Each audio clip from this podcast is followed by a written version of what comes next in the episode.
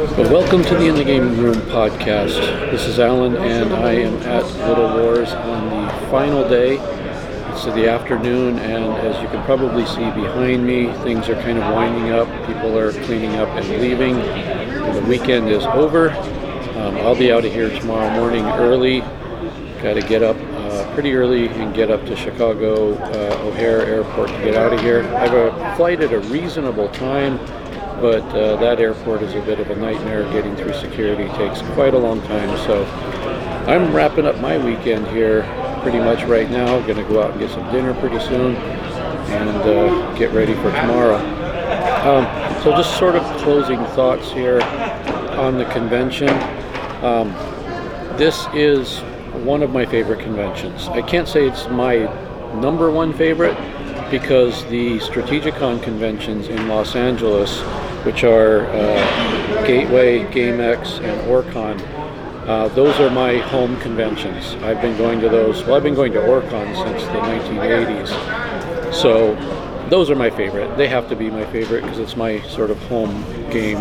And uh, I know a lot of the guys there. I've known a lot of them for a long time.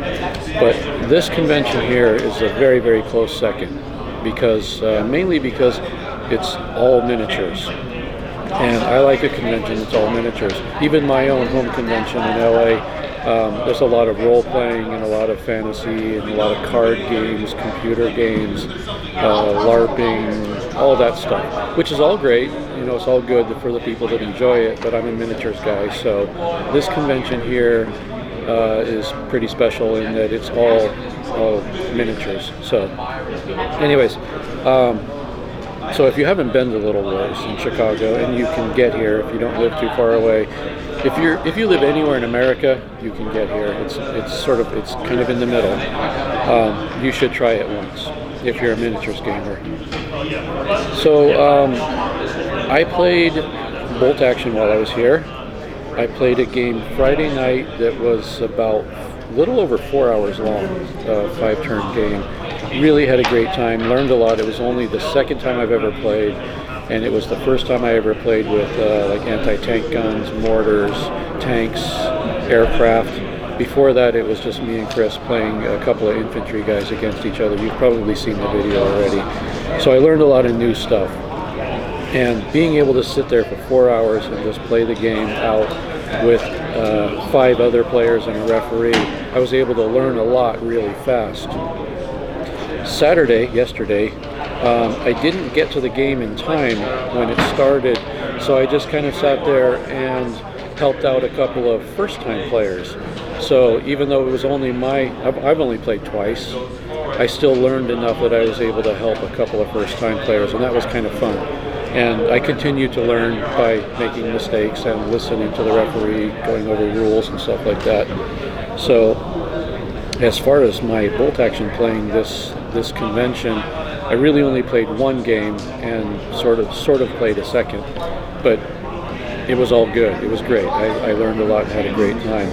Uh, picked up a couple of things here. I picked up some uh, Flames of War, the new book, which I believe is called uh, fourth edition or fifth. Maybe it's fourth whatever the, whatever the newest book is. I got that and a couple of supplemental books and the El Alamein uh, starter set.